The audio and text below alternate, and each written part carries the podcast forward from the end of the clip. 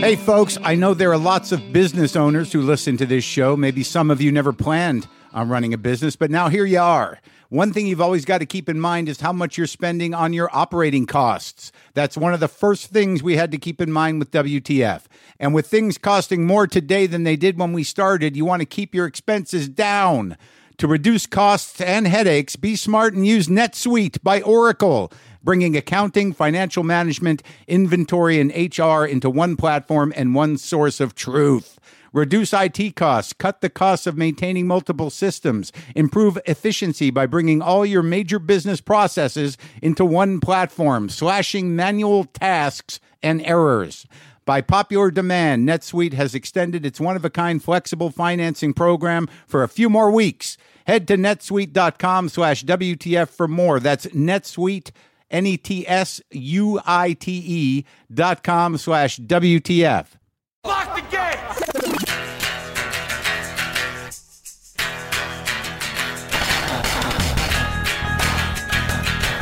All right, let's do this. How are you, what the fuckers, what the fuck buddies, what the fucking ears, what the fucksters, what the fuckadelics? How's it going? It's Marc Maron. This is my show. Welcome to it.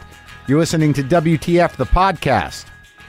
First of all, I'm doing more Trepany dates, more uh, more dates at the Trepany House at the Steve Allen Theater here in Los Angeles. I am doing the uh, October 28th, November 11th, and November 18th. Jeff Tate will be opening for me uh, tomorrow. Uh, please come if you'd like to come. They've been fun shows, and it's eight dollars, and it benefits the theater. You don't know what's going to happen, but I'm sure I'll make myself uncomfortable initially. Yesterday was football day. I did not partake in that. I have no problem any longer with anybody who enjoys football. Knock yourself out. Just don't fucking judge me. You know, in, uh, you know, like I tweeted, I said, look, I hope you enjoy football. I don't know how to. And some guys like, uh, you hipsters, none of you like football. I haven't liked football my whole life. Never call myself a hipster. I'm a grown ass man. And I don't like sports. It's not a matter of me judging you any longer, but it was just an honest tweet, and that guy's a dick. You see, the thing about it is, it's all very predictable. People label people, people put people in a box. What did I do today? I played guitar, ate some food, went and uh, traded in some records. That's some man shit. I don't care what you say. Watching football all day. Well, I hope your little teamy won so your life can have purpose for a few days. I know I've got three new loop records and a few cheap trick records. I know that happened. There ain't nothing, there's nothing uh, weak about that. And I built my cats a fucking fountain. That's right, fucker. I got down on my hands and knees and built my cats a fountain because I was told that these fountains uh, kind of uh, inspire the cat to drink a bit more. That has not been the case yet. I got a pretty high end one. I'm not saying it was thousands of dollars, obviously. It was under a hundred dollars, obviously, but it was a porcelain cat fountain. The idea is the running water makes it very compelling to them. They like to stick their little cat noses into the running water to feel connected to something that is genetically wired in them. Perhaps they're by the bank of a river or a, a creek or somewhere out in the wild. The wild that's inside of their genetic loop in their little coil that's in their every cell that says running water. That means we're outdoors and we're hunting. I just hunted down that half a can of wet food and killed it. And now I'm going to stick my face in the running water of this creek that's in this nice bowl that's plugged into the wall. But so far, nothing has happened other than Monkey's been nervous about it. He's he's looked at it a couple of times. Doesn't make sense to him. Uh, perhaps they know more than we think. Perhaps they're thinking in their deeply wild genetic uh, history, their lineage that goes all the way back to the first cat s- sitting by a river. Maybe he's thinking like, "What does this asshole think he's doing? Does he think we think this is a, a river? What a fucking idiot! This is a nice bowl with a fountain in it." but uh, I don't know if I'm going to drink out of it. And I know this isn't a big deal, but it is. You know, I, I guess that maybe uh, football guys don't talk about this stuff. Football guys just drink freely and have no shame about sitting on the couch watching football with their fat hanging over their too tight pants with their team jerseys on. I'm not judging. I'm just saying their lines have been drawn between what a man is to some people, you know, the definitions of it. I, I, I, without tools, built a cat fountain yesterday on Sunday, And again, I'm going to say I bought uh, three Cheap Trick albums and three Loop albums and uh, did a little work. I plugged some things in, switched out some extension cords, did a little of that, played some very seriously serious guitar on uh, on a Gibson 335. Yeah, a Gibson 335. That's a fucking man's guitar. Built in Memphis, Tennessee. I laid out some licks on a Gibson 335, slightly distorted, powerful, while you sat and watched other men play with a ball. I was making real blues music with a man's instrument plugged into a tube amplifier. You want to have a cockfight? All right, what'd you do? Had some chips, had a few brews, yelled at a television, was upset or elated because your team won. I sent distorted blues licks into the ether. My dick was so big in my living room that it annoyed my neighbors. Now watch my cat. I watch my cat look confused at a fountain. No, it's slightly upset by it because I want him to like it. So today on the show, a man named Bill Scheft is on. I don't know if I'd expect a lot of you uh, to know who he is, but he is a comedian and he's a writer for Letterman, and uh, he's written several books. Uh, one of which is out now. His latest novel, Shrink Thyself, uh, came out a little earlier this year. You can get that wherever you get books. He's had a couple other books, I believe, out there. Uh, also, I wanted to mention that if you want to hear other episodes about what it's like to work on the David Letterman show, you can get the app, upgrade to that premium. There's episode 28 with Eddie Brill, who uh, does the warm up for Letterman for years, did some of the comedy booking, no longer does that. Episode 228 with Merrill Markoe, who was there at the beginning of Letterman and dated Letterman, and episode 270 with Chris Elliott, the amazingly funny Chris Elliott, who was on the uh, first version of the Letterman show as a recurring guest and writer. Those are all available at the, at the WTF app. You can get the free app and upgrade if you want to learn more about Letterman. But Scheft has been writing for the Letterman for like 15 years or more. I'm not sure. I'll talk to him about that. But outside of writing for Letterman, couple of things. He was one of the first guys I ever really saw do comedy live. He had a, a disposition. He used to have a little cigar. He had an attitude, you know. And now, you know, I'll talk to him about that, and I'll talk to him about where he got that disposition. But, uh, but what he also is known for is uh, years ago, and uh, you comic nerds, you comedy nerds, some of you, the certain type of comedy nerd know about this. Years ago, Bill Hicks, uh, the last appearance he did on Letterman before he passed away was uh, cut out. Bill Hicks did a Letterman set, and it was cut from the final broadcast, and they aired a set that Bill Scheft did uh, earlier that night on a different show, even. Now, I never heard the true story. I know that David Letterman made an apology to Bill Hicks's mother publicly, and I believe aired the set in its entirety, if I'm not mistaken. I didn't know what happened. We all assumed that he had said something to piss somebody off, whether it was about abortion or about, uh, I can't remember. I had heard that it was uh, censorship because of, of uh, advertisers, but, but all I know is Bill Scheft was there. They used his set, so that kind of hung on him. He's the guy that replaced Hicks the night he got cut out of the Letterman show. Now, I'm going to ask Bill Scheft about it, and I'm going to get his angle on it. Uh, and you guys are going to do with it what you will. But uh, he was there, and and uh, he he's going to tell me what what happened from where he was sitting. He was the guy that replaced Hicks. So so if you're a deep comedy nerd, or you're Bill Hicks fan, or you're a conspiracy theorist who's got an angle on that, now you'll have another angle. I guess is what I'm saying. Is that okay? Good. I went to see Birdman. It's a very compelling flick. I think it's smarter than I even think it is. Uh, there were moments uh, after the movie where I was like, I don't know, was that uh, over the top or was that actually a smart movie? And then you sort of start thinking about it deeper. You're like, holy shit, some of those actors had to act in three different ways and three different levels. And it was interesting because some of it seemed a little broad and some of the characters seemed a little, um, you know, heavy handed. But then you're starting to think like, well, what was the real play? It all took place in a theater. So what's a play? What isn't a play? What kind of tricks are they playing with the cinema? And and oddly, the only one that isn't um, you know, heavy-handed in a way is Michael Keaton, who plays this uh, this old actor who was known for this uh, superhero he played uh, in blockbuster movies, And it's a very sort of claustrophobically and creatively shot, all within the confines of a theater, give or take a couple of exteriors at a bar and on the street. It dealt with uh, theater versus celebrity versus in kids versus old people and it dealt with a lot of stuff, but he, I mean, Edward Norton's always fucking solid, and Michael Keaton was brilliant, and uh, you know Zach Galifianakis was in it. He was good. Everyone was good. It was an interesting movie. It was an interesting big movie. I don't know if I love the ending, you know, but I'm not going to tell you what it is. But Keaton was great, and you guys know me. I am uh, somewhat of a loner. I've had a lot of people on this show. I've had Michael Keaton on this show, and it was a great conversation. But do I talk to Michael Keaton? No. Do I talk to anybody really who's been on this show in a regular way? Not really, except for the ones that I'm closest to, you know, close friends.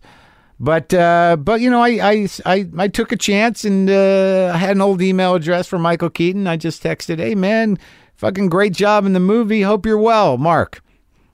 I did that. I'm not expecting to hear back. I just I just thought, but you know, I always feel weird about that. Like, that, is he going to get that and go like, "Ah, this is that kid from that podcast"? Maybe I shouldn't have given him my email. Did I've never emailed him before, except the one time when we were going to do the podcast. See, this is why. This is why I don't. Uh, this is why I don't. I don't email. This is why I'm not giving Jon Hamm a call right now. This is why me and I just. So let's talk to Bill Scheft here. This is a great conversation. It's one of my favorite uh, uh, as of late. I had a great time talking to this guy. Bill Scheft. Sometimes I wish I paid more attention in school, or in some cases, any attention at all. There are probably a lot of things I could have gotten more out of, like literature, and now it's probably not in the cards to go back to school and study the classics. But luckily for us, there's a new podcast called The Foxed Page that dives deep into the best books of all time. This is basically like the best possible college English class, but more relaxed and fun. No pressure of grades or needing to prepare something to say in class. It's only the books you want to read and know about presented by best-selling author Kimberly Ford. Everything from Cormac McCarthy to Madame Bovary, from classics like Frankenstein to modern hits like Lessons in Chemistry.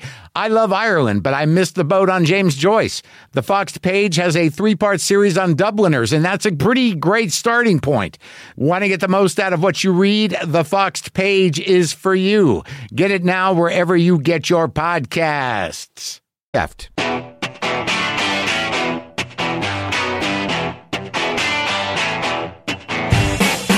It's weird because when uh, you know I, I you know I got the opportunity to to take a look at the book and they they said Bill Scheft and he, he wanted to do the show and uh, you hold there's a uh, you have there's a, a part of my brain you have a, a solid place in my brain. Do you know why? I, I think I do. Really? Well, because well, I think I was one of the first people you saw do stand up. That's right. Is there any way that you were involved or emceed that, that event that HBO did, Catch a Rising Star live Camp- on campus? No, campus comedy. Campus comedy. at Tufts University, that was where the show was. where where they taped. right. And I didn't MC. Well, I uh, well I did a lot of um, before they got the show. They had uh, all these uh, talent shows at all these colleges. Right, I auditioned. And okay, and where where did you audition? Did you audition in the basement somewhere? Did you audition? Oh no! I auditioned first in a in at a in a college uh, classroom. They- with, That's right. Right, Okay. and then we did a, a showcase at the Comedy Connection in Boston. Okay. But I I believe you didn't MC the night. You know, you weren't on camera, I guess, but you didn't. No, I I did the warm up for Joe Piscopo, and there were two tapings at, at Tufts. And there's two things that I remember about that night is that my parents were there, and it was a huge. Uh, uh, Oh, Episcopo hosted. hosted Piscopo hosted, And you and, did- and, there were two tapings. So I was warming up, and right before uh, I went on, I overheard my father say to a complete stranger. If I got to go to another fucking stand-up show, that's it. And now I got to go on. And I did, and and I did really well in the warm-up, and I did uh, uh, so well that the producers came up to me and said, uh, "Joe is going to do his own warm-up for the next tape." Really? Because I had no idea that he didn't have an act. Right. I had, uh, you know, I just, had the characters or right. whatever. So, right. um, so that's what I remember. But I probably, yeah, but I emceed a lot of those auditions, and I remember the one in the classroom, and um, I didn't remember there being. Uh, maybe that was it. You know, maybe yeah, I didn't remember. It and that's wasn't where a I show. met Leary Really? because I met Leary at the auditions at Emerson, and he was like a graduate teacher, Uh huh. and that's when I met him for the first time. Yeah, because the, the thing I remember was that uh, you know you uh, you had this whole shtick in terms of like you were already an old man or something. You had a cigar. That's about right, You had a, yeah. suit, like you know, you seemed to be very put together, and you, you sort of uh, cut a, a, an impression. Like I, I mean, Right. you you like you made an Yeah, so impression that's 83. So I was all of 26. Yeah, I mean, you had this Right. whole thing. You're very confident, and you had your cigar, and you right. I- swaggering yeah, around. Yeah, that's yeah, yeah. You got me the year I was confident. You got me that. you got me, A- and uh, and and I would yeah because I'd been a sports writer and then I became a comic and I still went with the same kind of outfit with the tie down and the cigar. And whenever Jerry Seinfeld would see me at Catch a Rising Star, he would say, "Still trying to do that 5:45 to Greenwich thing, aren't you?"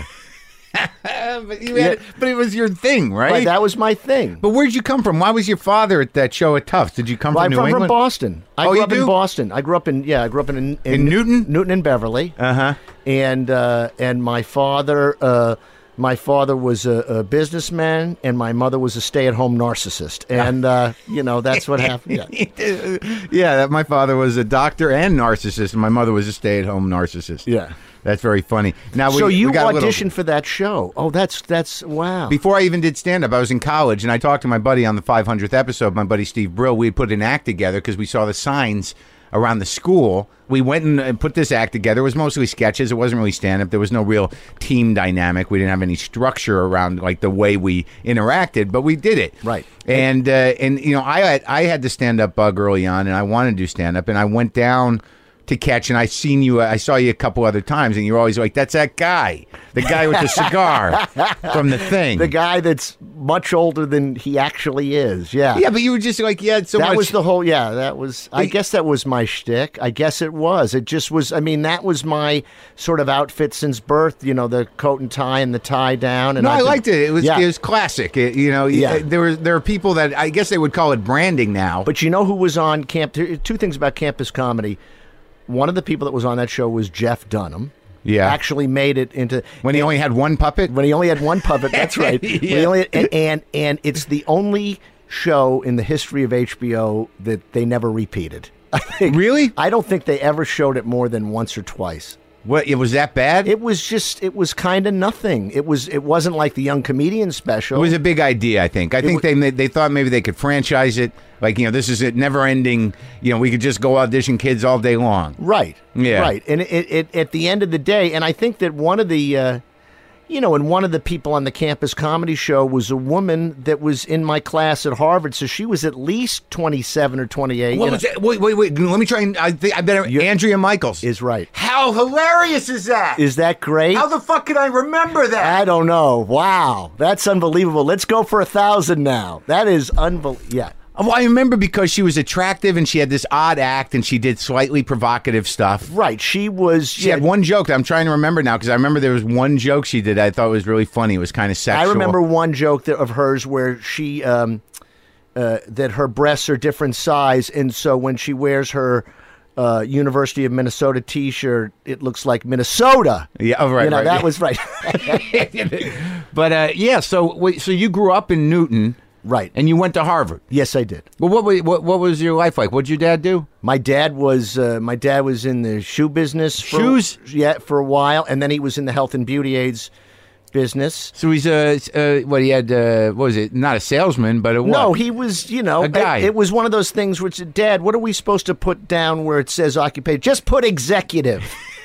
It was one of those yeah, guys. yeah. Too hard to explain. Yeah, just Yeah. put exec. uh, And um, and like I said, you know, my mom, you know, a, a, brilliant woman, was a great uh, golfer and a stay-at-home narcissist, and they had six kids. Six? That I was the fifth of six, a large Jewish family. Never enough guilt to go around. How was that? Po- I don't know. And and uh, and my uh, my parents were were more uh, much more interested in having the children rather Than than, raising them. Yeah. so But six, that's crazy. yeah, it is crazy. If you're not Orthodox.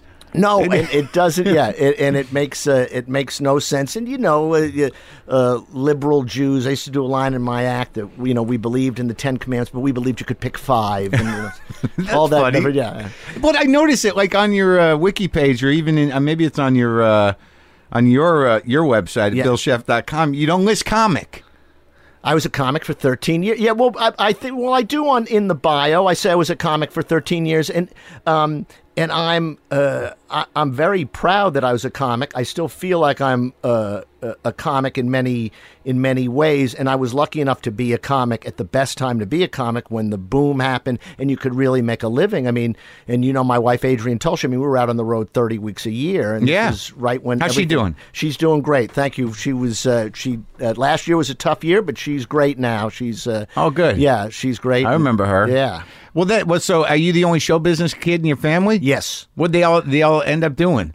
Uh, well, my uh, my oldest brother is a professor. My Of what? Uh, he uh, of uh, of uh, journalism and literature down at North Carolina Central University, and my. Uh, Oldest sister's an occupational therapist. My other sister's a teacher. My other sister is a uh, a doctor. She's a clinical Wow. psychiatrist. And my uh, my younger brother went to Harvard after me, and he's uh, he's he's the guy. If you're a police officer in Massachusetts, if you want to pass the the sergeant's exam, you take his class. He uh he lectures cops and uh, much funnier than I am. And he's got the because he's got the shtick. I just had the words.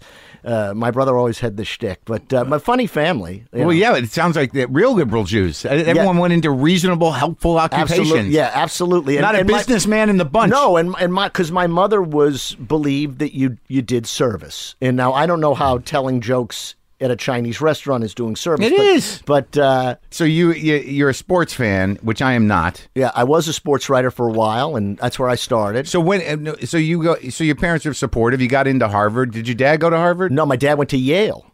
Right. My mom went to Harvard. So you had some pedigree there. A little bit, Yeah, a little bit. and I that went helps. To, I did the whole deal. I went to Deerfield Academy, which is an all boys prep school. Where's that one, in New Hampshire? in Deerfield, Massachusetts, Massachusetts? right by Springfield. So it's not Exeter. It's not the other one, Saint whatever, Saint St. Paul. St. Paul's. My brother went to St. Paul's. My older brother went to Andover. Andover. And my older brother was. Uh, Isn't was, Exeter one? Yeah, ex- the the two the, the the the big three are Andover, Exeter, and and Deerfield. Those Mm-hmm. are the those are the big three, and then you got the other places. Right. Those but- are the ones that are sort of the, Right. the- preparing you for your place in the aristocracy. Right now, my, when when when George Bush was was not elected the first time in two thousand, Mm. The sec- oh, the Right, first, uh, second the, one. The first, yeah. Uh, I said to my older brother, "Hey, how about your old uh, stickball commissioner is now president of the United States?" He said, "What are you talking about?" I said, "George George Bush. He was the stickball commissioner at Andover when you were a freshman. He was a senior." He said, "No." He said, "You're wrong." He said, "The stickball commissioner when I was a freshman was this asshole from Texas." Oh yeah, right, right, same guy. I don't know what's weirder about that story uh, that he didn't remember, or that there's a, a stickball commissioner. Yeah, well, that the was fuck is a stickball commissioner? Well, they had a stickball league at Andover for all the you know all the. It was this all is what the elite is doing in this- prep school. back then in the '60s. Taking a, a game that is notorious for coming from the streets out of lack of a field, Right. and appropriating it for their, for their got- waspy yeah, be- needs. right? It's yeah, it's this sort of irony. Look at us slumming. Yeah. It's Yeah. that whole. Yeah, we don't have that- the equipment. Right. What, did they not play it on one of the two fields at the school? Did they Right. play it in the parking lot? I, they, uh, uh, you know, we played it, and you would play it sort of. We, we played it and we used sort of this transformer for the backstop. It, did- you know, you would play it on some weird configuration or you know. Yeah. So okay. So you go to Harvard. You what? In I- English? no, I majored in Latin because I thought the church was going to come back, and um, Come on. and, and uh, you, you were just trying to pass. no, I swear I could because I, you know, I majored in classics. I thought that you know I was going to be, uh, I don't know, a Latin teacher or a pharmacist or whatever you're going to be With a And- Latin and- degree. Yeah, and and then um, Did it help you at all? Did you read the oh, it's classics? the, it's oh, absolutely. I read everything, and it's the best training for a writer. I Really? believe Why? because it teaches you the value of a word. Uh-huh. And you're you're reading. You know, I believe the greatest literature in the earliest form. I learned so much. but Latin's like the root of most language. Correct. And I, I majored in that, uh, and I, um, you know, I, there's only one thing you can do is be a teacher. And I came from a family of teachers. I think, well, maybe I'll do that. Your mother then- was a teacher. No, no, my mother, my mother, uh, my mother did a lot of volunteer work in politics, and you know, worked in the Jack Kennedy congressional campaign. Oh, yeah? And uh, I said, "Well, what was what was that like?" He had the filthiest apartment I've ever seen. You know, really? We gonna That's do what we get? Yeah, yeah, yeah, yeah. Yeah, But, uh, but there's a lot of my uh, my mom in this book, and also In the it's new her, book. She, yeah, she's. Um, She's 91, but I have taken the liberty of re- writing her eulogy in the book. in the book. And shrink thyself. Yeah, and Uh, and there's a lot of stuff about uh, uh, about her. She's a tremendous character. She once I once said to her, "Mom, how about a little unconditional love?" And she said to me, "I'll." Show you unconditional love when you've earned it, which is phenomenal. It- you really can't do any better than that. And another, I don't have that. The other one I have in the book was my my younger brother came home one night and he said, "Listen, I've decided I'm going to uh, run for office one day." Yeah. And my mother said, Why are you going to do that? So you can win and run an employment agency? And that was it. He never, that was the end of it. So she had gotten that cynical about politics at some point. Yes, yes, yeah. Yeah. That, that, uh, yeah, I think so. But I mean, she was still uh, interested and active, but she was very, yeah, that, that Doesn't take ultimately, long. yeah. You know, once you work within it. Right. So yeah, I majored. So I majored in Latin, but I also wrote for the for the paper at Harvard, the Harvard Crimson. I was a sports writer, and I always loved sports. My uncle was a very famous sports writer. My uncle was, was Herbert Warren Wind, the the dean of American golf writers. He uh, coined the phrase "Amen Corner" at the Masters. He wrote for the New Yorker for years, and he was a big influence Do on you me. know him? Oh my God, yeah, yeah. We were. I mean, he was. I, he's the most influential man in my life, and uh, he's the reason I'm a writer as much as anything else. So I wanted to become a sports writer, and so out of college, I worked in Albany, New York, for two years. And I don't know if you've been to Albany, but it's not some of God's best work. And Yeah. uh, Well, a, who's- sport, a sports writer for two years, and then I quit the job, and I came to New York ostensibly to become a freelance sports writer, but I couldn't make any money. And I had done stand up. Between the ages of 18 and 22, I'd done stand up like twice a year. Mm-hmm. You know, I was one of those guys. When I was 18, we stole a faculty member's car at Deerfield, and I went out to a bar in Northampton. I, and I always thought it was kind of something I could do as a hobby. And then I realized that I couldn't make it, wasn't making any money. And I said, I, I guess I should sort of pursue this. And I auditioned at Catch a Rising Star in December of 1980. And I had, and the woman that was running auditions, she thought I was funny, but she thought I was a little arrogant. She wasn't wrong, and she wouldn't pass me. It took me six months to pass audition That's there. that, And- that's that's uh, still a small amount of time, but, relatively but speaking. for me, being arrogant, it was very long. Who and the I, fuck do you think you are? Right. Yeah. But meanwhile, I got even with her because I married her, and that was She was- oh, Adrianne was- yeah, yeah. She was. She used to run audition night. oh, that's hilarious. and- before, before Lewis, Right before before Lewis before I mean uh, yeah it- back then the MCs ran the show they put people on was Belzer gone already? Belzer had just left All right, let's go back for one second. I, you know, ab- about sports writing, you know, and, and, and relative to, to stand up in some in some way. In, in my mind, you know, when you tell me, not being a sports guy and, and certainly not being a golf guy, that your uncle was this uh, this well respected golf writer. Yeah. and I and I'm thinking to myself, what does it take? To make golf exciting, you know, what do you learn as a sports writer? I mean, I know obviously if you're into sports, you know, you live it, you breathe it. I learned that from a, a friend of mine. He, you know, it's how you feel alive. It's a, it's something that gets you out of yourself. And, and but what it what is some of the tenets? Okay, well, that's easy to answer with golf because golf is something that people are passionate about, whether they are good at it or not, because it's something you can play your whole life. You play?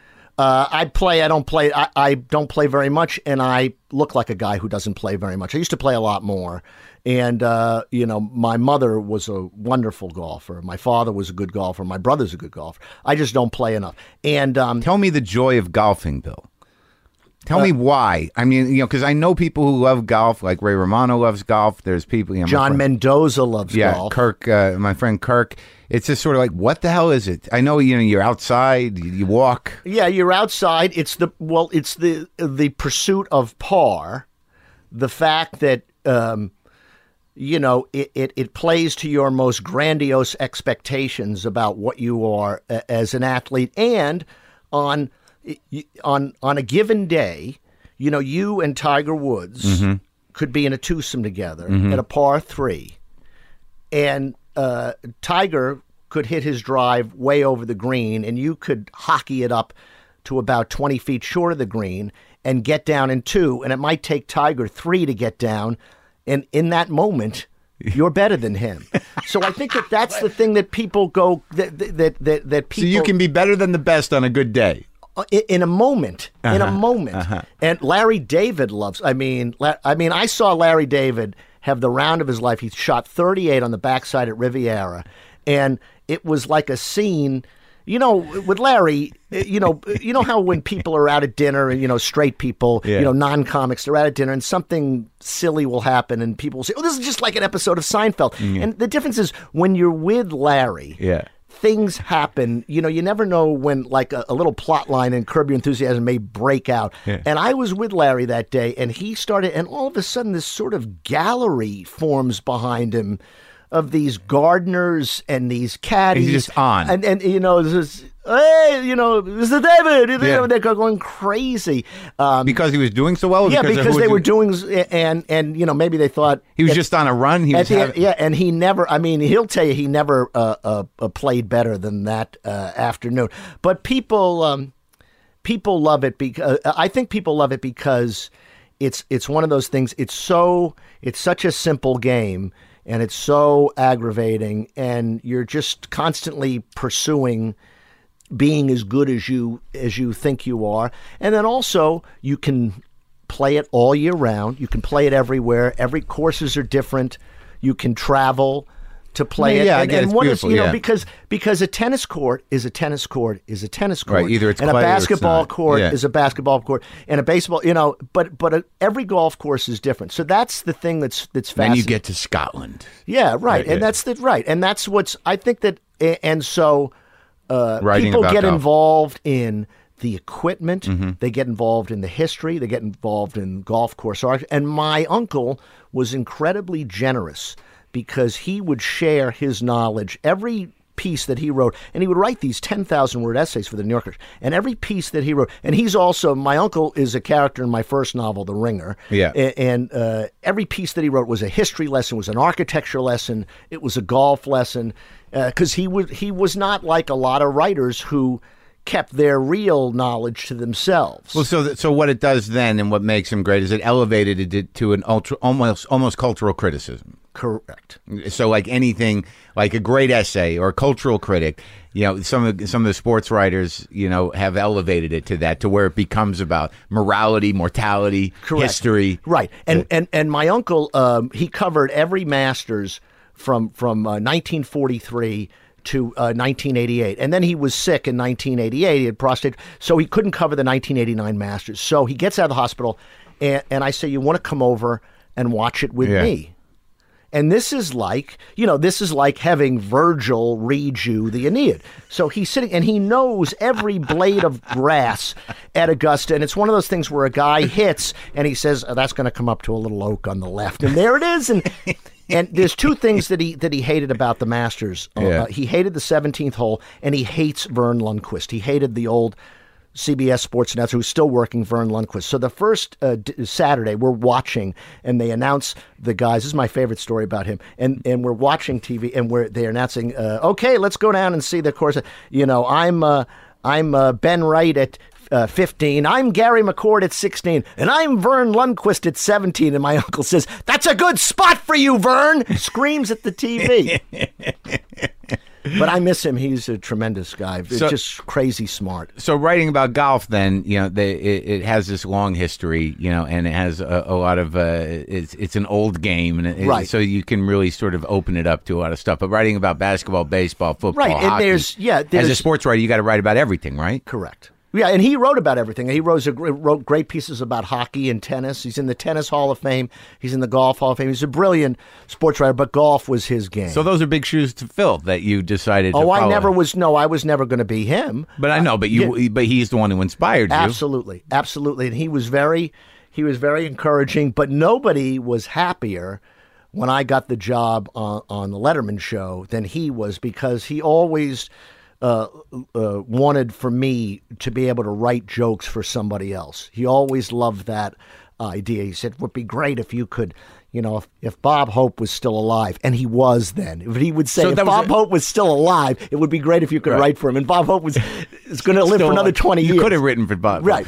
But I think that's interesting because he saw it uh, from an occupational point of view. He didn't necessarily think that being a comic was a, a smart journey, but to be a writer, you know, to be the guy that works. But he understood that being a comic, that it had that it had a lot to do with writing, that it had a lot to do with uh, editing in your head, that it had a lot to do with wordplay. But also to be So- successful had a lot to do with luck. right.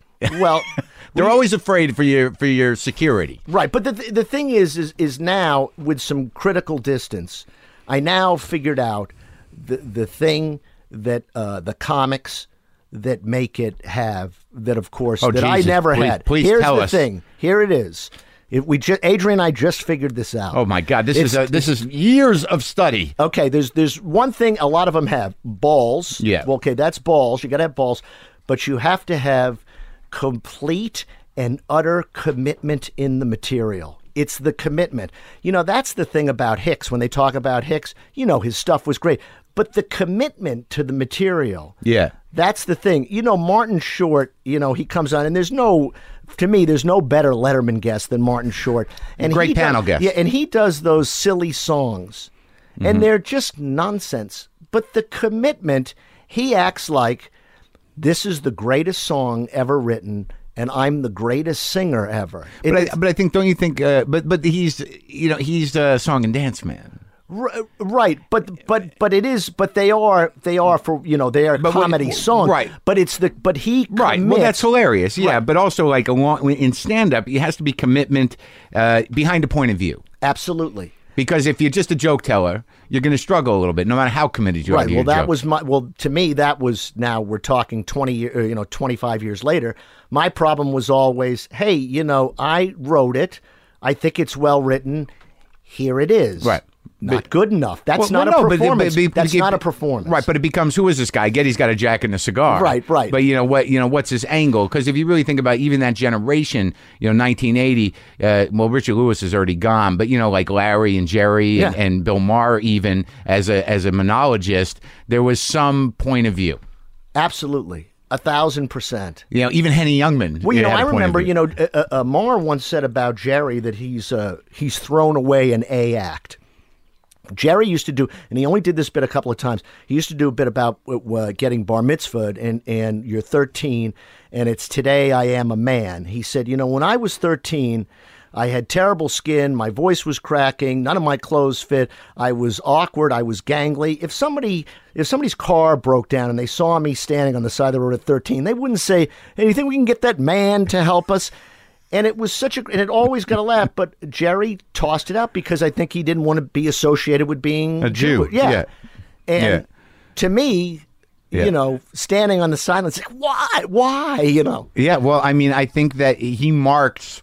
I mean, and as an observer, maybe you could you could uh, validate this that he marks the transition out of Jewishness in a way. Absolutely, a thousand percent, And a and thousand because like the seventies, it was all neurotic Jews, Right. Give or take a few, uh, you know, uh, Latinos, other ethnicities, you know. Uh, Right. But but the, the like the New York sort of cultural tone defined comedy for the country in a way, Right. and it was all Jewish, and Right. and for years before that. And I think Jerry, with the name, you know, that he just he just gutted the Jew out of it. right. It's interesting to me. Yeah, yeah. And I remember, you know, when I was uh, starting, and, and, and every once in a while I would get a note back from agents or people in the business, you know, you lean on that word Jew a little too much. And, you know, it's like, well, I think it's funny, and I wouldn't really listen to it. And then, like five years after me, Jon Stewart comes along and it's Jew, Jew, Jew, Jew, Jew. Brought it and back. He's a genius, you Yeah. know? And, but again, again, difference between me and he had, I think, great commitment to the way he was delivering the stuff. Much He more did. He did. There, he- like there, when him as a stand-up, when you know before he became, he had a couple of jokes that that were very smart. And, Like, and he was uh, politically bold always, but not over heavy-handed. Right. And, and I and I you know I, I like him as much as I you know I'm jealous of him. Right. you know what I mean? Yeah. So all right, so you get there in 1980. You become a house MC, one of three. Right. You, you know you're you're part of a long legacy of, of well you know Belzer Belzer sort of defined that job Absolutely. and uh, and he was out of out of control in a lot was, of ways. He was out of control. And the thing is, is that, um, and, and, and Bill Maher did this, and I never did this. Bill Maher would do a lot of time between acts. If there was He somebody was the he was the then he was the MC that comics waiting hated. right, and he and, and he was if if um, if someone was in to see someone else, you know, Bill did a good nice bit of time so they could see, and you know that's smart To see And- him. and and yeah, and I. I never had that in me. This is why I ended up in Albany after I got out of Harvard and not at the Times or the Washington Post because I was the one guy at Harvard that didn't think to call the Times or the Washington Post and think, "Are there any Harvard guys there?" Yeah. I just said, "Well, I'll send out my clips and the best You you you had some you you were humble or insecure, one or the other. Let's go with insecure. All right, I because humble. yeah. because like uh, you know, I mean, Harvard now is a tremendous cachet. The brotherhood, Yeah. of the, the Lampoon Brotherhood, But of the I was the one guy. Well, because of a decision I made at 18 to write for the Crimson rather than Lampoon, it took me much longer to break into television because I had no connections. In, but Harvard was all about connections. It was about protecting connections. That's correct. That's and, correct. and and you chose not to do that because you're like, no, I don't know. Maybe I'm, you know, just send my stuff out. yeah, right, right. This is a meritocracy. You know? I'm gonna let my Wow. stuff stand on its own. and, I, and, and years later, when my first book came out, The Ringer, I was talking to a woman that was an editor at Newsweek who was a year ahead of me at Harvard, and I explained to her what I had done as a senior and just sending my clips out. Let's see what happens. and she looked at me and said, "Isn't that cute?" You know, yeah. you didn't understand what Harvard was I for. had no idea. I had no. I had no idea. All right, so okay, so you're you're house MC, and I remember seeing you there occasionally. I I never, you know, to be quite honest with you, I never passed at the original catch, and I I could not stand Louis Faranda, uh, and I and I to this day I have uh, I have I still have resentment, the unresolved so, resentment. So you're in. You're into the. We're talking the '90s now. Well, no, I went- I left went- in '80. Uh, Adrianne and I left. Uh, Chris, uh, uh, New Year's Eve in '87. Right. So I get there. No, I get there in '89, and I'm, you know, I'm, I'm already, you know, working. You know, I'm up in Boston, and you know, I audition at all the clubs, and and you know, I just, you know, I got to sit, you know, hey, sit, sit. Maybe I'll get you on. I, I was that guy. Right. Hang out at the bar. You know, maybe I'll get you on, and I just could not deal with it. And uh, but I got in at the Improv right before it ended, and and and, and that's uh, where we met. We met at the Improv. So you, you're knocking it out, you know, for 13 years as a comic. Was was there a moment where where you you know I mean you know I get it. I get I, I know that life and I know the you know like um because I I never I always lived that life. I never thought to be a writer. I never you know never even crossed my mind. And uh, you know I spent a lot longer than that you know beating my head against the wall. Was there a moment where you like I you know I, I got a shift? Well, I well, it was if the 13 years, the first six, I I I loved it, and the and like the second seven, uh, unbeknownst to me, I was kind of trapped because it was what I was how I made a living. I didn't know how to do anything else. Right. It's I had weird- no it's other a horrible moment. no other skills. But you can A- write sports. and uh, yeah, but I mean, well, you know, I had a couple of shots at that, and but that's those are other stories. And and the Letterman show came on in '82, and I submitted as a writer for them. I tried to get on as a comic. I came close, came close to the Tonight Show. You know, I have the heartbreak stories like all of us do about the Tonight Show and Letterman show. And I submitted the Letterman show in 84, 85, 86, 87, package 88. Pa- monologue jokes sketch ideas and the whole thing. And you know, in show business, when when they want you, they'll get in touch. With you. Who told you how to do that I mean how did you know was there a I comic knew uh, uh, uh, Bob Morton, who used to come in and see the comics, who was the producer, Yeah. and uh, Steven Starr, who was uh, my agent at William Morris, and and they would say they're looking for somebody, and and never even came close. So I took uh, 1989 and 1990 off yeah from submitting to be sad well, just that well i guess you know you know how you feel Yeah. how Hard. well i guess the business has made its decision about me you know that mo- and and and i was on the road and and i could i could sense the shift on the road Yeah. that clubs were closing Yeah.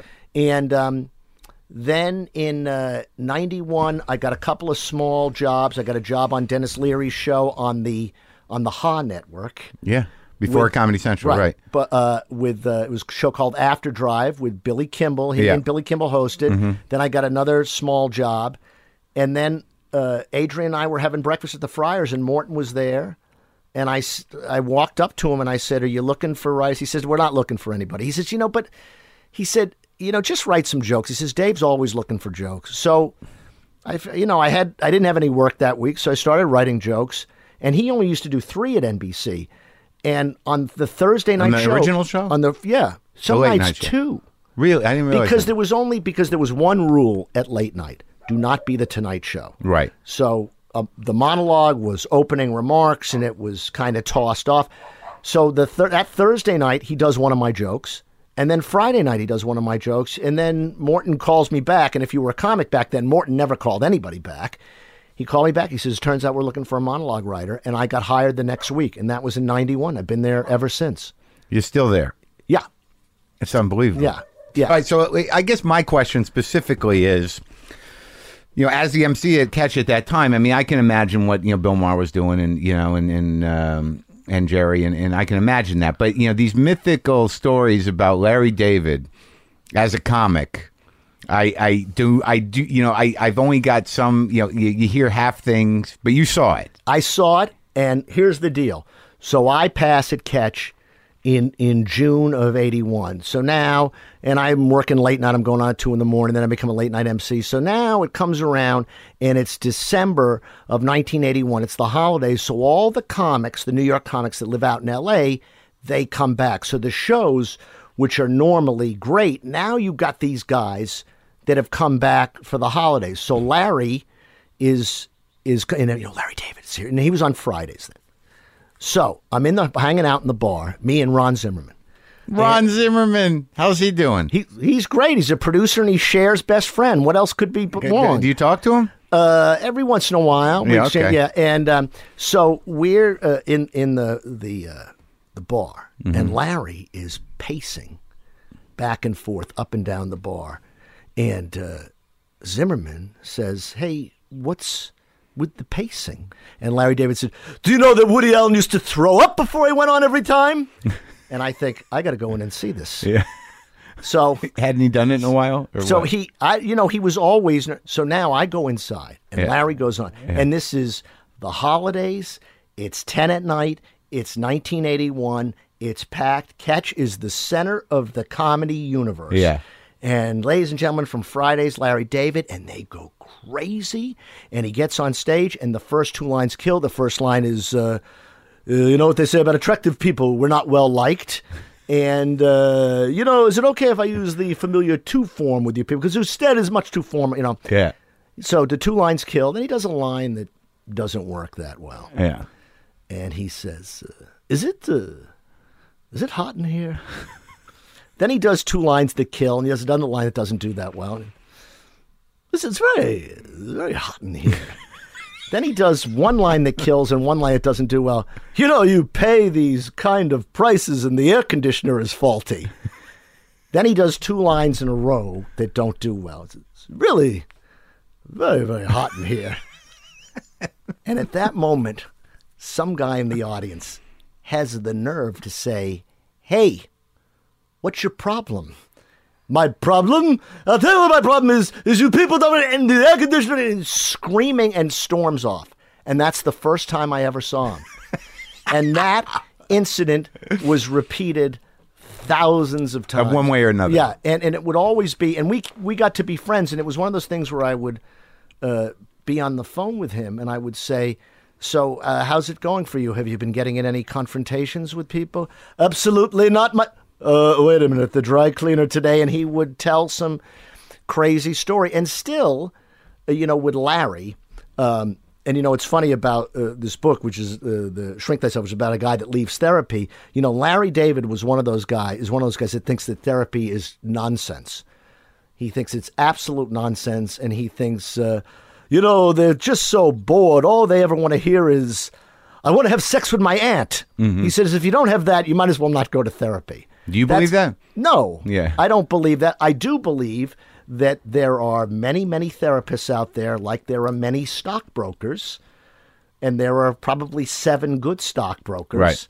And there are probably, you know, seven really good, you know, it's just out there. And as my father used to say about stockbrokers, you know, if they knew anything, they wouldn't be brokers. Yeah. You know, and, um, but Larry, And the thing about Larry, and, and I want to give him a lot of credit about this, he's the only guy that I can think of that has gotten more regular as he's gotten more famous. It never happens. He's a very pleasant guy uh, off stage. It it never happens that way because you never hear them interviewing a neighbor and saying, you know, I uh, I grew up with him, and he was a real asshole. But then he became famous. Now he's a pussycat. You know, it never. It's always. Well, I, thi- I think you exercise a certain amount of your demons once you become relevant and validated. Absolutely. But Larry has is much more accessible now in his fame as as he ever was. Now that said, you know, anytime you're with him, you never know when a scene from Curb is going to Yeah. break out. And the story that I tell is a few years ago he's in town and we're having uh, dinner. And uh, we get to it's time for dessert, and I say, "How about dessert?" No, no dessert for me. Ted Danson and I have a bet. No dessert for a year. And I'm thinking, What's going on?" Larry? David. it's Ted Danson. Yeah. They're both billionaires. Yeah. What the bet's got to be like 50,000 or 100,000. Maybe the bet's like a million dollars. Yeah. And I say, how much is the bet for? $200. I said, have a piece of fucking cake. but it's still, you know, he still is that guy. Yeah. Well, that's, it. well, that's, the- life. right, It's the and- little things. And right? that's the way uh, he has to be. All right. So you get the gig at Letterman. Right. And you're there almost 25 years. Right. And you have not written your first book yet. No, I don't write my first book till uh, till uh, I write my first book, which is everybody's first novel, which is 110,000 words, 80,000 of which are I. That doesn't get published. I write my second book, The Ringer. That gets published in 2002. Okay. My second book, Time Won't Let Me, about a band, 2005. My third book, Everything Hurts, 2009. And this book, Shrink Thyself. And you have an audience for your books. Uh, yeah, I mean, it's it's not as it's not as big as as, as I would like. you feel uh, like you're getting better? Absolutely. A thousand percent. And I think this is my best. This is in the first person. And I think that this is the most accessible, to use that word again, of all my novels because, uh, you know, the first one was about uh, a guy that makes a living as a softball ringer in New York. And, um, you know that's kind of tough. That's a kind of a small audience, and there's uh, some uh, prescription drug abuse in there, and you would think that would have drawn some. The second book is But that's about a comedic setup. It's a right, th- satire. right? Yeah, they're all they're all satirical in their Yeah. own way. I mean, they're deathly serious to me. Yeah. When other people call them satires, I say, "Oh yeah, I guess you're right." The second book is about was based on was inspired by a story that happened to my older brother about his band in prep school. They cut an album, and then 15 years later, the album was worth five thousand dollars for collectors. So Yeah. I recreated that story, but you know that his story is a little too cute and neat. In my story, it's 30 years later. The album's worth ten thousand dollars, and the guys can't get out of their own way to reunite. Yeah. But that was a very specific 60s garage, you know, garage rock. Yeah. That was a very specific. The third book, Everything Hurts, was about a guy trying to get rid of a psychosomatic limp. You know, again, you know, these are sort of high-minded things, you know, and and uh, but this one, you know, everybody has either been to therapy, knows somebody that's in therapy, has had a bad experience, has had a good experience, and this is about a guy that tries to leave therapy and tries to live the unexamined life. Uh-huh. And the second he makes that decision, things happen to him that would send any other, anybody else screaming back into therapy. Uh huh. So, in so in that sense, I think that I'm reaching people a little better. Now, and there's a lot of you in there. less than the other books. The other books I usually run about 60 true, 40%. You know, the best advice I ever got about fiction was uh, make your characters' lives complicated. You know, write what you know, make your characters' lives complicated. So you take what's true and and you say, well, what can I do to make this complicated? Uh, this this book, I mean, interesting. there's you know there's a lot of elements from my life, but I never. What happens in this book? I never had sessions with my shrink in a mental hospital while the shrink was in the mental hospital. Oh, okay. I never did that. Uh, um, you know, my um, I never uh, told uh, my shrink about a, a fantasy affair that I tried to carry out, and then the shrink went and looked up the same woman and had an affair with her. Well, that sounds good. Yeah, so that was yeah. So so these things you make it a little uh, uh, Sounds a little dark. Yeah, oh, it's absolutely dark. It's absolutely because it's it's not interesting the other way. It's not you know there's there's a lot of people that you can read, and you know I, I always uh, I try to be uh, I try to be funny and and uh, and uh, and I I try to be humble. Yeah. well, I mean, uh, who are, who are your guys in terms of writers? Well, Philip Roth The best, and, and right? Richard Yates. Yeah. Mm-hmm. Richard Yates. I don't know his stuff. Oh I know my Philip. God. Oh, though. you gotta, you gotta. I mean, you, you need to. to. read Richard Yates because Wait, he is the. what are his books? What- well, Revolutionary Road, which was made into not a good movie. That's his most famous Uh-huh. novel. Um, Easter Parade. Um, I'll check it out. A good school, but he is. Um, uh, and you know, here, here's another connection. The character of Elaine in Seinfeld was not based on Carol Leifer, as she is. Don't tell told her that. No, right. Don't tell her that. It was based on Monica Yates, Richard Yates' daughter, who Larry went out with. Really? Yeah. Interesting. That's who it was based on. Wow. And Breaking and- news. so- and Richard Yates is the king of 1950s and 60s broken suburbanite alcoholics. You know, Well, he, picked his that, he picked up the uh, the Cheever torch or what? but but but better than Cheever Updike? because well, better and better than Updike, I feel because as I say, Richard Yates, his books are meant to be read by the light of your oven. Yeah. I mean they're so depressing and and. and uh, I don't know. I, when I read the depressing stuff, it it really it lifts. It's so much richer. Sure. Then- it gives it gives it gives Jews a warm feeling. Absolutely. and he's not, and he's guyish. Yeah. You know, Yates is guyish and um, full guy. And, Yeah. uh, but Philip Roth is my hero. It's it's amazing that you find the time to do this, and this was obviously at some point your dream unrealized, and then you realized it to be a novelist. It, uh, well put. I always thought that I didn't have the gene in me Right. to write a long form because I was writing jokes, I was Yeah. writing scripts, I was a stand up, you know, I was a sports writer. To me, it was all in installments. And um, There's that insecurity, that unlike that unlike Harvard insecurity that you carry well, with you. Right. And, and, and, and what happened was I just didn't think I, I, I had it. I, I wanted it badly, but I never had it. And then when I was, uh, I picked up a book when I was 38 uh, that called The Artist Way, which is a tremendous Yeah, book. I by remember that book. They had Julia Cameron- workshops. Yeah. And that uh, You really that did it? changed my real. I mean, I'm the millionth person whose life it changed because it. You know, you do these morning pages, which I still do 18 and a half years later, and it just kind of blows off. It's like blowing off the foam on the top of a beer. You just get all that crap out in the morning, and your mind is a little more open. Did it help to, your joke writing? Absolutely, a thousand percent, Really? a thousand percent. Well, you just sit down for a, a period of time. you do three pages. It takes twenty minutes. I've been doing it for years, and it's it's very journalistic. It's like you know, the dry cleaning didn't come back. Right. You know, it's like that. But you just get that stuff, and you get to see the other thing. It's very valuable because you get to see your hand move. Mm-hmm. You get to be a writer first thing when you wake up. You did it by hand. Yeah, you, absolutely. That's what you have to do. You can't do it on the computer. You know, people do, but I don't think it's the same thing. People do. People do. I, did mean, that. I journaled during uh, my divorce every And- day because I, I had I had no choice. It seemed Right. And how did and did that did that help you? Did that help you? it helped get- me, but reading it now is very painful.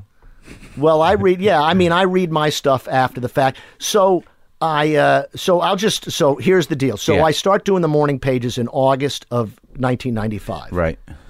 and I'm doing them every day. In October of 1995, I stopped gambling. I was a degenerate gambler. Really? In November of 1995, I stopped drinking, and in December of 1995, I start working on my first novel, and I. And that's that was I mean it was Directly correl- correlation to absolutely a thousand percent a degenerate gambler. degenerate gambler. I say that, and, and you can. And I'm sorry we're on the radio, but you can see me kind of smile when I say that because it's yeah. I mean, it was yeah, absolutely. That was your thing. it was my thing. Well, everything was my thing, but that was my um, that was my daily thing. Did you ever? T- how? What was the edge you reached? How much did you lose? Oh, I came well. I remember. I remember. Uh, well, you know, you used to have to settle up every week, uh and and Uh-huh. With I your bookie. with my bookie, and I remember I owed my bookie, um, I owed my bookie thirty nine ninety five. I owed a, you know th- uh, three thousand nine hundred nine, and, and I said to him, I said, "Hey, you just make sure you bring the five, right?" but you never got to a point where you had to to borrow money or. uh, came. I mean, I came as close as you can come. I can't. Well, I mean, I was under. Yeah. So, and I was one of those guys. I mean, I was when I was fifty thousand dollars in debt before I got the Letterman job. This was my fantasy. I was. Uh, we were fifty thousand dollars in debt, not just a gamma, but other stuff. Yeah. You know, being comics. Yeah, You know, sure. right. And my, this was my plan. My plan, fifty thousand dollars in debt, was to get hit by a cab and lawsuit. sue, sue the cab company for sixty thousand. that was the plan. not not for a million. You're supposed to sue for a million Sure. and settle for Right. 60. No, it was 60 and I figure, you know, give the lawyer a taste and then Yeah, I would be yeah. I would be straight. Well, you're you're you're a reasonable man. Yeah, you're a that- moral guy. that's right. That That's were right. you were you standing out in the street trying to figure out how to do it, or didn't get? It wasn't until years it was it wasn't until about a year after I stopped gambling that I actually got hit by a cab. Ugh, and, and it was it was entirely my fault. And it was one of those things where I stepped off the curb and I felt it. And as I'm in the air I'm thinking this is what it must be like to get hit by a cab.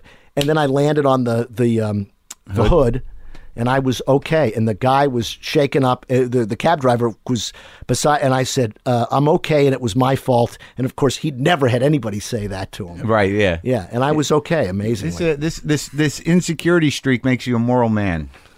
well, uh, well, good. Uh, you know, well, who am I to disagree with you? Yeah. But uh, all right, so well, uh, congratulations on the new book. But I, I do want to get into your relationship with Letterman, and because he's so, you know, he's a, a hero of mine. Okay. and you know, you were I, were you there when I did the panel last time? Absolutely. It's the first time I ever did panel. I know, and I was there. Well, it, you know, it must have been uh, very significant for you because you don't remember me coming up and and and saying "good job." no, I do, I do, I do, I do. But of course, yeah.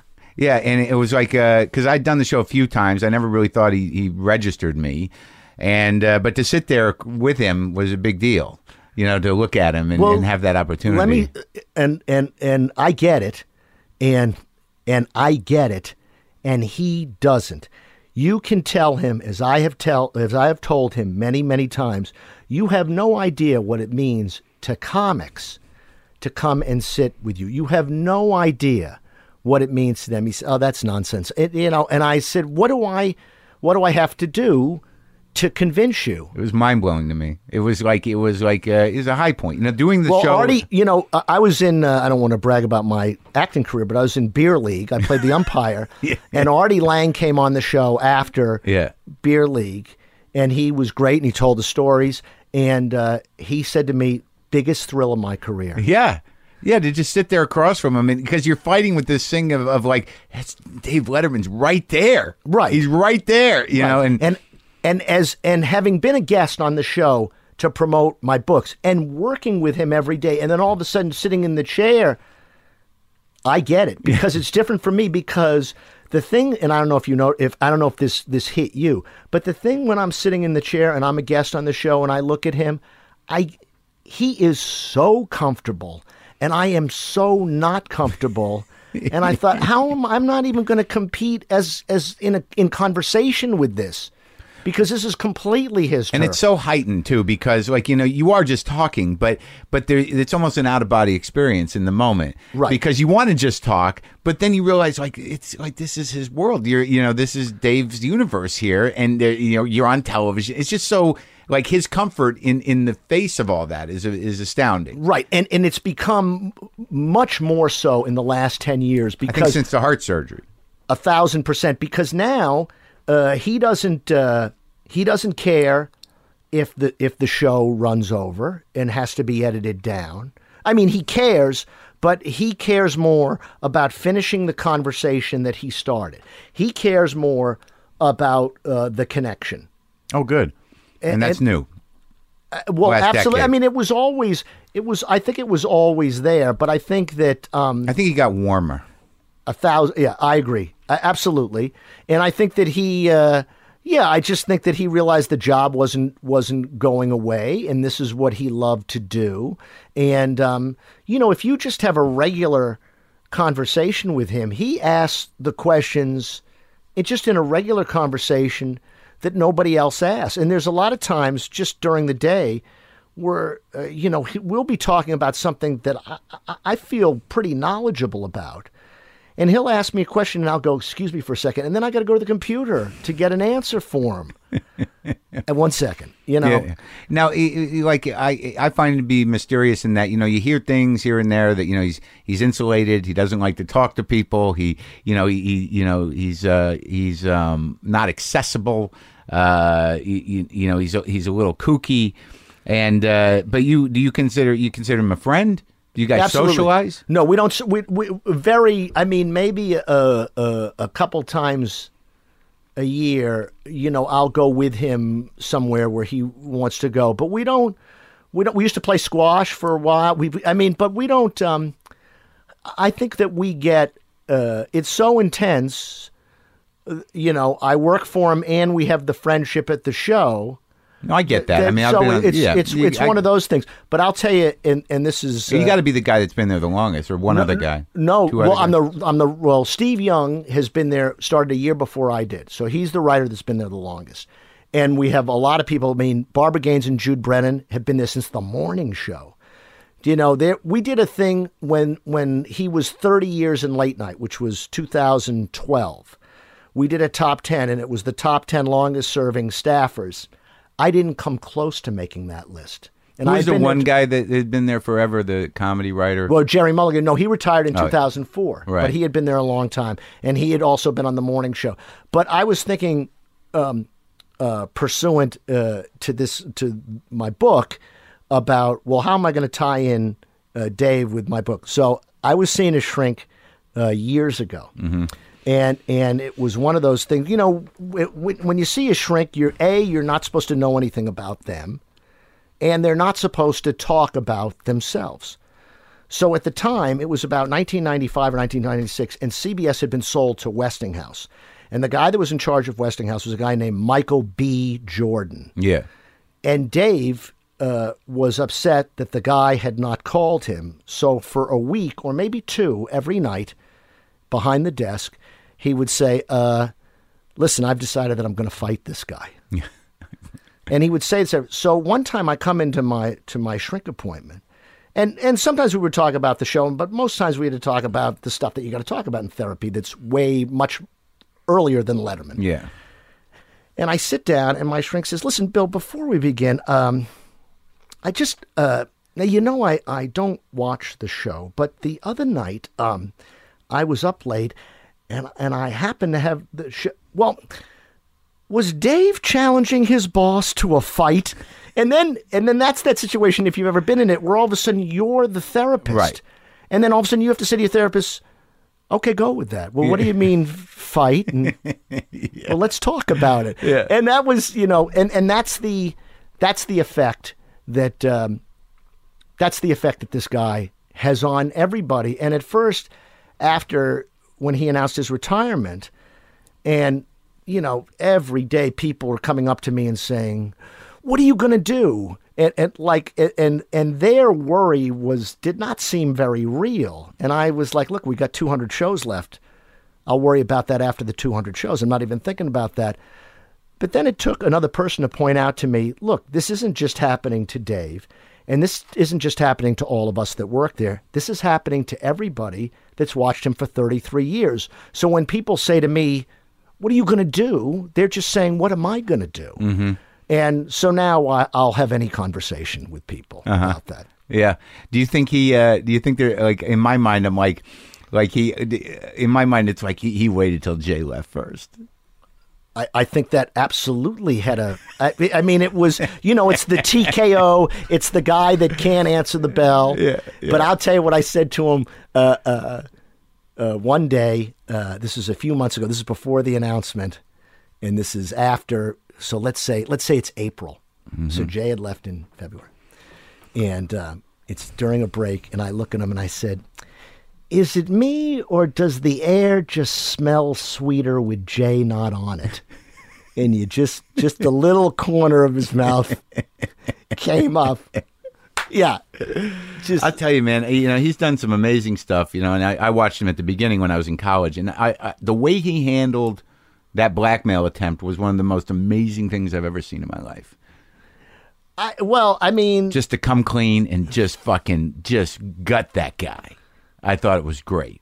well, you know, I think that um, it was it, it was. Uh, I, I remember it was sort of uh, uh, an it was just an odd day, and you know you wondered how he would handle it, and he handled it. You know, he got out in front of it, and then of course in this we did two shows that day, so we did it in the first show.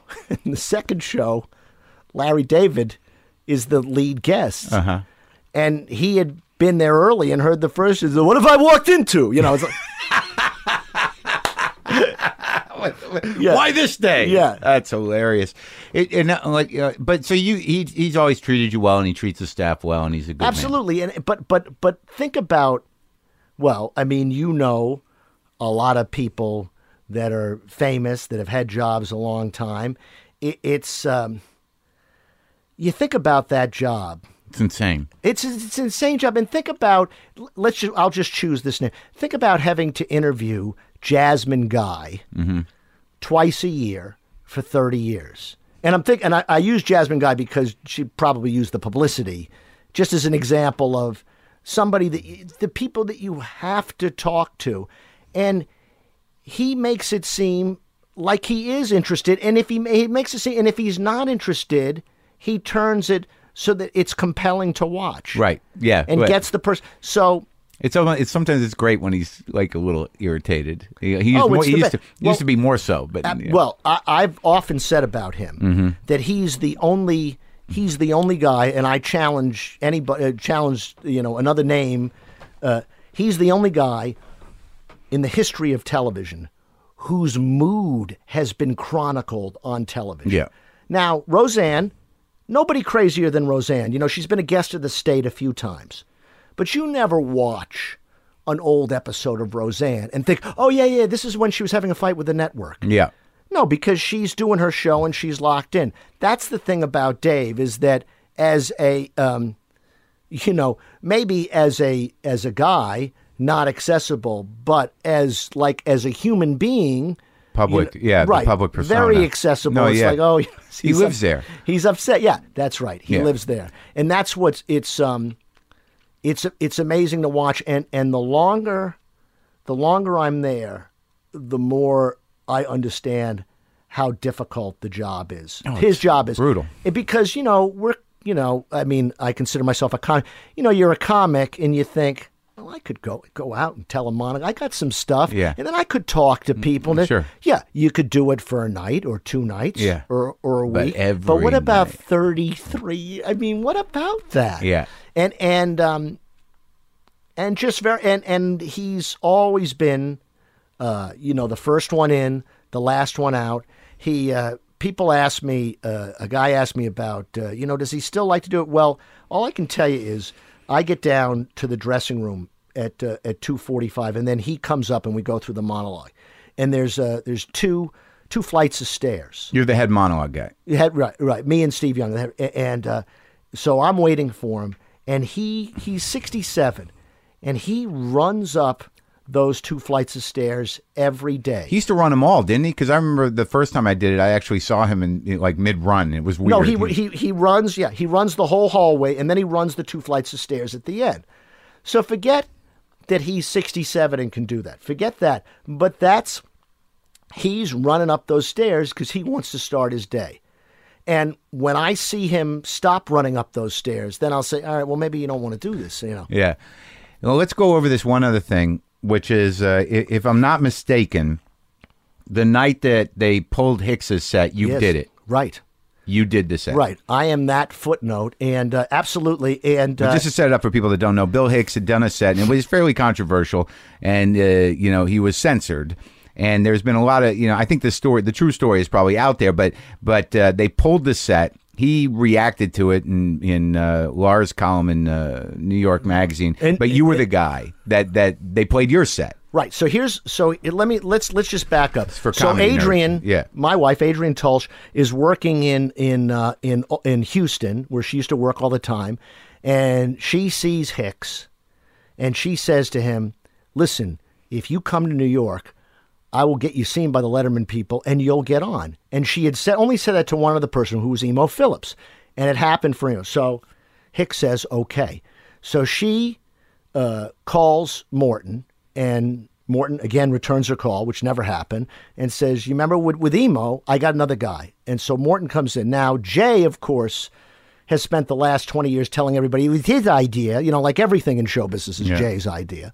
But my wife got Hicks the Letterman show, and he did it, I think, eight or nine times at NBC and he was one of the there were about five comics that worked the show a lot. Him and Jake and um, oh, for the li- now I can't remember the the other guys, but uh, uh, Wayne Cotter used to do the show, and um, and Margaret Smith, Yep. Peg Smith, and um, so uh, now we go to CBS, and it's our 25th show. It's our fifth week. Steven Wright was the first comic to be on, to be on the new show. Oh, okay. To be on the new show, and Hicks is booked, and Hicks and I are old friends. I you know I opened for him. I did um, when he taped his first album. I opened for him, and um, you know I knew him for a while. I was very fond of him. Yeah. and I was doing the audience. He's a good guy. He, he was in New York for a couple of years. Remember was- that week? they- He- yeah. He's like, I gotta get out of here. They- No, they- that was yeah, and we were down at Caroline's, and he Yeah. would yeah, he was great, and, and he would work the improv, and again the commitment to the material. So, um, before the show went on the air, they did two shakedown shows where they test the equipment and audience and whole thing, and I was on the second shakedown show doing stand up, and I was still a test s- show. yeah, I was still a stand up then. Yeah. It was probably one of the last sets I ever uh, uh, did. And, uh, you know, went great. And, uh, and that was it.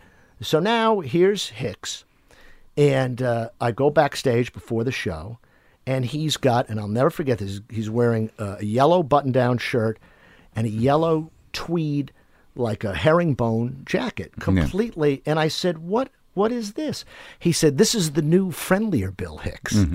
And I said, Oh, okay, right. So now he comes out, and um, the set is 89? no, this is 93. This is October 1st, 1990. So he's sick already.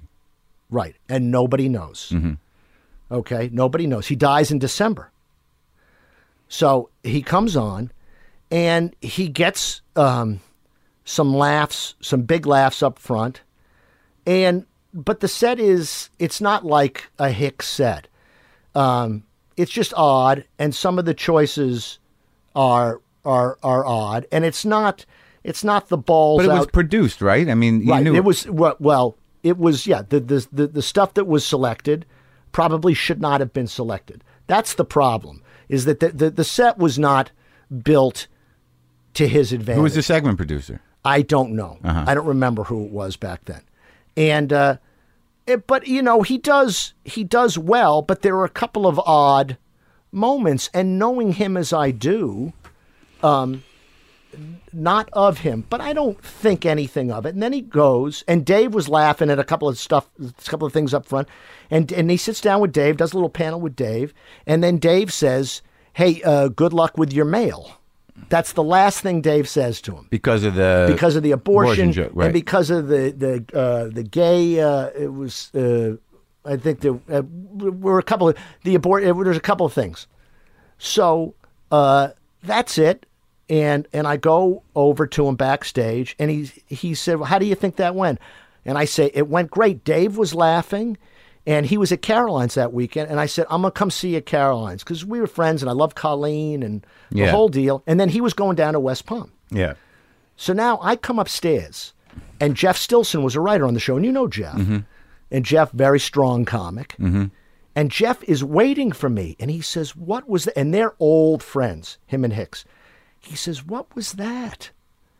I said, "Oh, geez, so it's not just me," because I thought it was odd, and there was uh, the the fir- the very first line of it was very hacky for him. That let's hunt and kill Billy Ray Cyrus, Right. Very hacky, not not of not like him, Yeah. to do something like that, and um, so I figured, oh, great, I'm not the only one that thought it was a little beneath him, and then I'm up in my office and I do whatever I do, and then I come down uh, and and I and it's Dave and Bob Morton and some CBS people, and I say goodbye because it's Friday night, and Dave says, "Hey, uh, uh, watch uh, the show tonight, and you'll be in for a surprise," and I say, "Oh shit, was I caught on camera?" Which used to happen as a warm up guy, and you you didn't want to be caught on camera. Yeah. And he says, uh, yeah, something like that. And what I didn't know was that they were discussing that they were going to cut my shakedown show performance in. And uh, they did not make that decision till really late. As a matter of fact, what people don't know is that the open announce the, the show was rolled in live at 11:30 and Dave did Bill Wendell's open announce. Dave was staying there at 11:30. So they cut in my um and and and that's what happened and they they went to Hicks. I mean, you know, you know, people were wrong. Uh, I don't think that he was told the truth, Hicks, but I think they also were very anxious to get him back on the show soon. What was the reason? I think the reason was I think the reason was that we were only on the air for five weeks, and we just did not. Uh, the show just did not want all this controversy. So from early. the Christians. Uh, well, I think it was. I think there were a couple. Yeah, or whatever. Whatever it was, they just thought we just didn't. They just didn't want to take that on. The Christian right might have. Yeah, per, per, I mean, yeah, yeah. Right. and um, they just did not did not want that. But they told him, they said, "Listen, this is our fault because the set should have been better produced, and there's other stuff, and this and that, and and uh, and we're we're going to have you on real soon." But nobody knew he was sick. Nobody knew he was dying, and uh, so of course that's what happened. And, and and I think that Bill, I think Bill kind of ran with it. I don't think that you know. Um, uh, you know, I don't think that he was, uh, you know, I think that he was really hurt. And um, probably because he knew it might have been one of his last sets on that show. A thousand, uh, absolutely. And so that uh, that happened, and then you know it was, um, you know, it became a mystery over all of these. And and back then we used to get we had these huge monster ratings, and of course, um, uh, you know, nobody ever knew that it was me that went on. And then I don't know how many years later Dave had his mother on. I know. I was going to ask you about that. That that was, was really something. That was Dave's decision. Was it eating at him? Yes, it must have been. It was, and and and and, and that's like a, how many years later is, is more than a decade.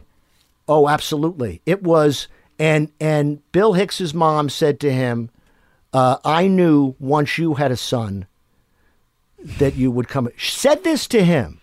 Did she say that on the air? Yes. I can't remember. Yeah. And uh, and he, you know, and he righted the run. Now, I didn't. I don't know anything that's going on. I never do. I just work on my little. He didn't run the set though. It would have been interesting. No one's seen yes, that. they did. They did run it. They ran it that night. Oh, good. Okay. And Dave says, "I'm embarrassed because this stuff is as funny now as it was then, and for me to think that was controversial, and I'm embarrassed." No, they ran it. They ran the whole set. Now, it, now just because you know I'm here, I'll just tell you about me. I had no idea that Hicks's mother was going to be on until the day before, and I didn't think anything of it. And then, of course, I relived all this, and I felt awful that I was cut in because I was friends with him. But Colleen said he was thrilled it was you. I felt very guilty, but even though it was not my decision. And I went up to Hicks's mother like I came up to you after she finished, and I said, uh, "Hi, um, my name is Bill Scheft." She said, "I know who you are," and she said, "Bill was very fond of you," and of course, it was everything I could do not to break down and cry because you know but i was i i like to think that maybe it was some closure for everybody on that but that's what happened mm. that's what happened and, and, and, i i'm sorry that it got that it went sideways and, and he became this sort of censicu- uh, uh, this censored, persecuted uh, a, martyr. And it was it was it, to me as a comic, it was a set that was just not well produced, mm-hmm. and it was not well thought out, and it was not. He didn't close with his strongest right bit.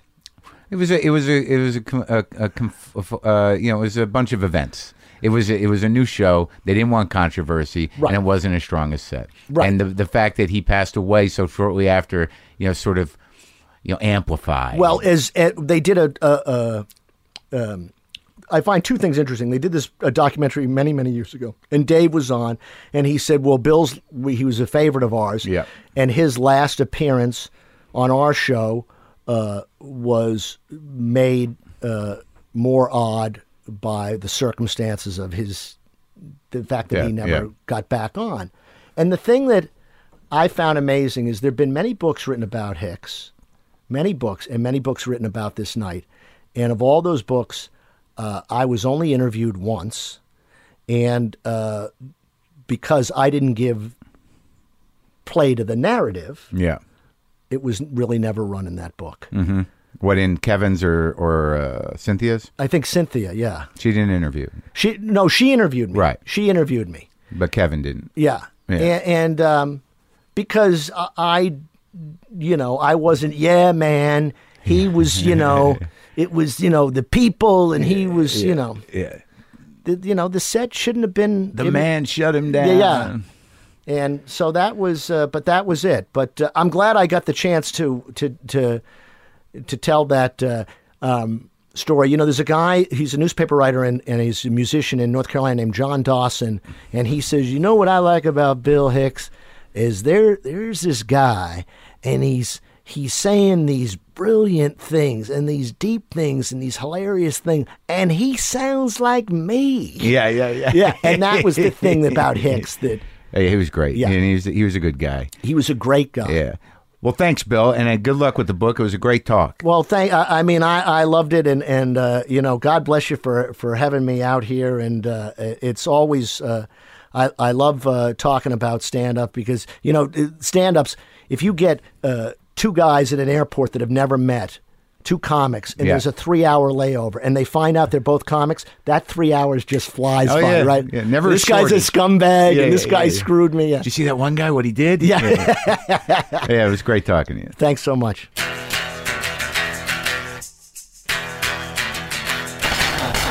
That's cool. That was a good conversation. I like talking to that guy.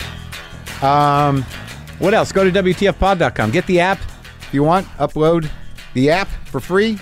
Then upgrade to premium. Get all the fucking episodes. Get all those fucking episodes. Leave a comment. Buy some merch. Christmas is coming up. I got no plan for this.